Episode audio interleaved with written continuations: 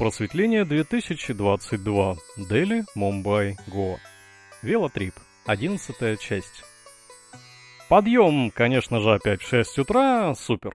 Еще два дня, ну или может один. Да пусть будут два. Тут еще есть одна ночевка по дороге. И скоро я буду на месте, в Гоа. Выезжаю из отеля, на улице никого, все спят. Проезжаю в гостиницу за 100 рупий и сворачиваю направо.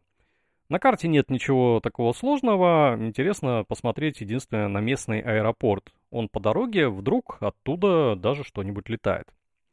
Тут приходит новость из Тинькофф банка. Через пару дней пластиковые карты, выпущенные в России, это MasterCard и Visa, перестанут работать за границей. Вот нифига себе красота. Ну что ж, надо снять денег. Где здесь ближайший банкомат? Э, на карте достаточно много.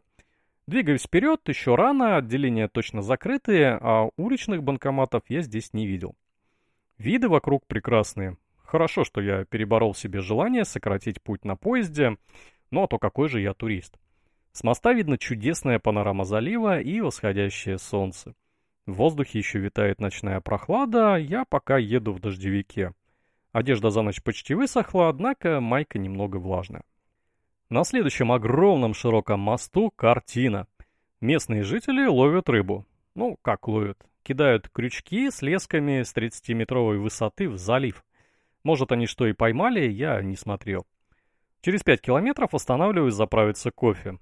У ловчонки, которая находится in the middle of nowhere, то есть у черта на рогах, огромная куча пустых пластиковых бутылок, Значит, моя пустая бутылочка тоже не помешает здесь. Выкидываю в общую кучу ненужный пластик. Мост номер, пожалуй, ну, 15 или 16, уж не знаю. Солнце жарит, но красота, конечно, невероятная. Все это мне награда за упорство и настойчивость. Скоро финиш, осталось всего 150 километров. Еще один мост, и вот деревушка, где есть банкомат. Bank of India. Карту он не принимает, девушка из офиса банка пытается помочь, но нет, с ней тоже не работает. Ну, не беда, это просто техническая ошибка, все нормально, я себя успокаиваю. Еще один мост, сегодня день мостов, красивые виды, но уже не до них.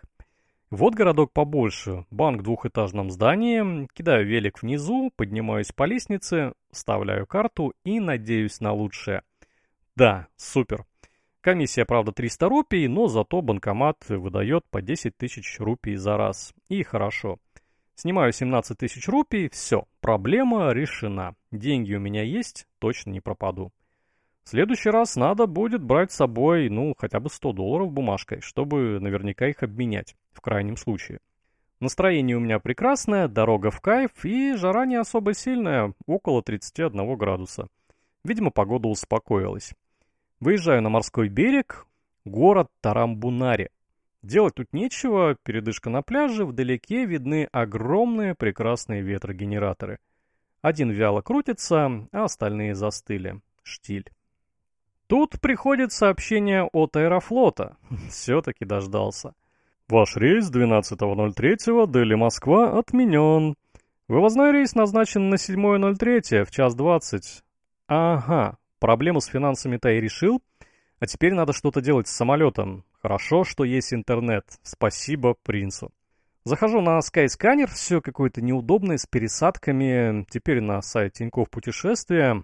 Ага, есть рейс на 12 число компании Air India – Стоит, правда, 45 тысяч рублей, но это единственный вариант, который мне позволит спокойно завершить велочасть, отдохнуть в Гоа и сесть на самолет до Дели 11 марта, ну а 12 улететь почти по графику домой, в Москву. Так я и делаю, благо у меня есть финансовый резерв, э, всегда имейте такие вот резервные деньги. Покупаю билет, сидя под пальмой, готово. Теперь надо отменить полет Аэрофлота, точнее запросить возврат половины билета, что также делаю в приложении Тинькова. Ведь покупал билеты я через них. В некоторой прострации и с натянутыми нервами сижу еще минут 10 и обдумываю, все ли я сделал правильно. Да, конечно, правильно. Если бы я согласился на перелет завтра, то мне как-то надо было моментально добраться до Гоа сегодня, купить новый билет до Дели, сдать старый билет Гоа-Дели еще не факт, что билеты есть на сегодняшнее число и сколько они стоят, а еще надо велик паковать и сократить отдых на 4 дня. Ну уж нет. Окончательно расставляю все факты в голове на свои места и беззаботно еду дальше. К полудню жара греет кости, ну не плюс 39, пожалуй, плюс 35. Однако достают чертовы подъемы, в которые я уже захожу пешком. Встречаются интересные места. Город с огромным храмом Шри Рамашвар Темпл, который я почему-то постеснялся сфотографировать. Там невероятная движуха из паломников. Ну, очень много людей, огромные туристические автобусы, сувениры и благовония на каждом шагу. За храмом находится деревня, где покупаю воду, а продавец угощает меня сигаретой. Неожиданно, с учетом того, что пачка сигарет здесь стоит около 300 рупий, между прочим. Бешеные деньги. Ну, я попробовал, сигарета оказалась неплохой, но хватило меня только наполовину. Зато моя нервная система окончательно пришла в гармонию с этим миром. Еще один мост. Очень круто. Надо посчитать, сколько же я их проехал за все время путешествия. Время приближается к пяти вечера, а не заночевать ли мне сегодня пораньше? Конечно, говорю сам себе. Ведь ехать до Гоа всего ничего, 80 километров. Тем более как раз скоро по дороге город Малван. Через 40 минут доезжаю до этого городка. Неплохо. Чем ближе год, тем интереснее и удобнее жилище. В городе есть нормальный пляж, порт для рыболовецких суденышек, много гостиниц, ну а значит и много ресторанов, где можно выбрать, чем перекусить. Плутаю по городу, вот вроде неплохое место, Кан-Кан Dreams. Пафосно. Сотрудник показывает мне номера, они огромные как примерно 8 комнат одного моего номера в Мумбаи. Цена 3500 рупий. Ого, ну я подумаю. Делаю круг по городку, на берегу нахожу зону отдыха, Рок Гарден. Не спрашивайте меня, почему она так называется. Видимо, так вышло. Примечаю пару кафешек, еду обратно по окружной дороге. Отели, отели, отели. Вывесок много, но тут мне не нравится фасад, тут расположение, а вот в глубине домов светится вывеска «Ариан Холмстей». Навстречу никто не выходит, кричу «Эй, босс!». Выходит пара мужиков, говорят «О, турист!». Номера есть. На втором этаже вполне себе уютная комната с огромной кроватью. Конечно же, вентилятор, душ и даже есть балкон, на котором установлен рукомойник с краном. Ну, не вошел он в ванную.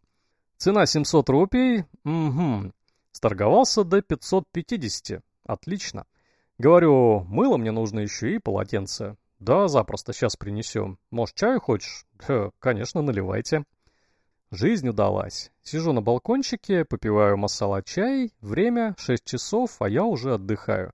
Какой-то неправильный у меня был все это время график движения. Ну, ладно, пойдет в копилку опыта. После отмокания в душе хочу поужинать на берегу моря, в том самом Рок-Гарден. Идти туда минут 15, а ноги говорят мне, «Эй, хозяин, а че-то мы пешком давно так не ходили?» По пути беру мороженое в магазинчике, кстати, неплохое. На пляже посмотрел, чтобы съесть, во, ресторанчик с европейской едой и даже есть пицца. 170 рупий с курицей, отлично, делайте. Пока готовят, гуляю по берегу, и, похоже, то же самое делают все жители этого городка. Народу здесь достаточно много. Тут же стоят туристические автобусы. Интересно, что же здесь такого занимательного? Пиццу приготовили, на вид очень прилично, по размеру как раз на меня одного. Острый соус, травка и еще какая-то приправа в пакетиках отдельно. Я закинул все, а за соседним столом сидят мусульманские женщины с детьми. Иногда так на меня косятся, но скорее из любопытства, чем странно или враждебно. Ну вот, наконец-то я наелся отличной пиццей в предпоследний день велопути. Запиваю все это местной газировкой, Thumbs Up и еще раз иду к морю. Солнце опускается в воду, правда из-за дымки закат не очень красивый. На обратном пути в отель разговорился с индусом, туристом. Он сказал, что у них тур на автобусах по всей стране. А живет он сам в середине Индии, и море видел всего два раза в жизни. В общем-то, неудивительно. В России тоже есть люди, которые никогда не выбирались из своего родного города. На обратном пути слышу отдаленно знакомый звук. Вечерняя молитва. А оказывается, идет служба в католическом костеле Розари Church. Полный храм людей. Я немного постоял на улице, послушал, через 10 минут место кончилось, и народ пошел домой.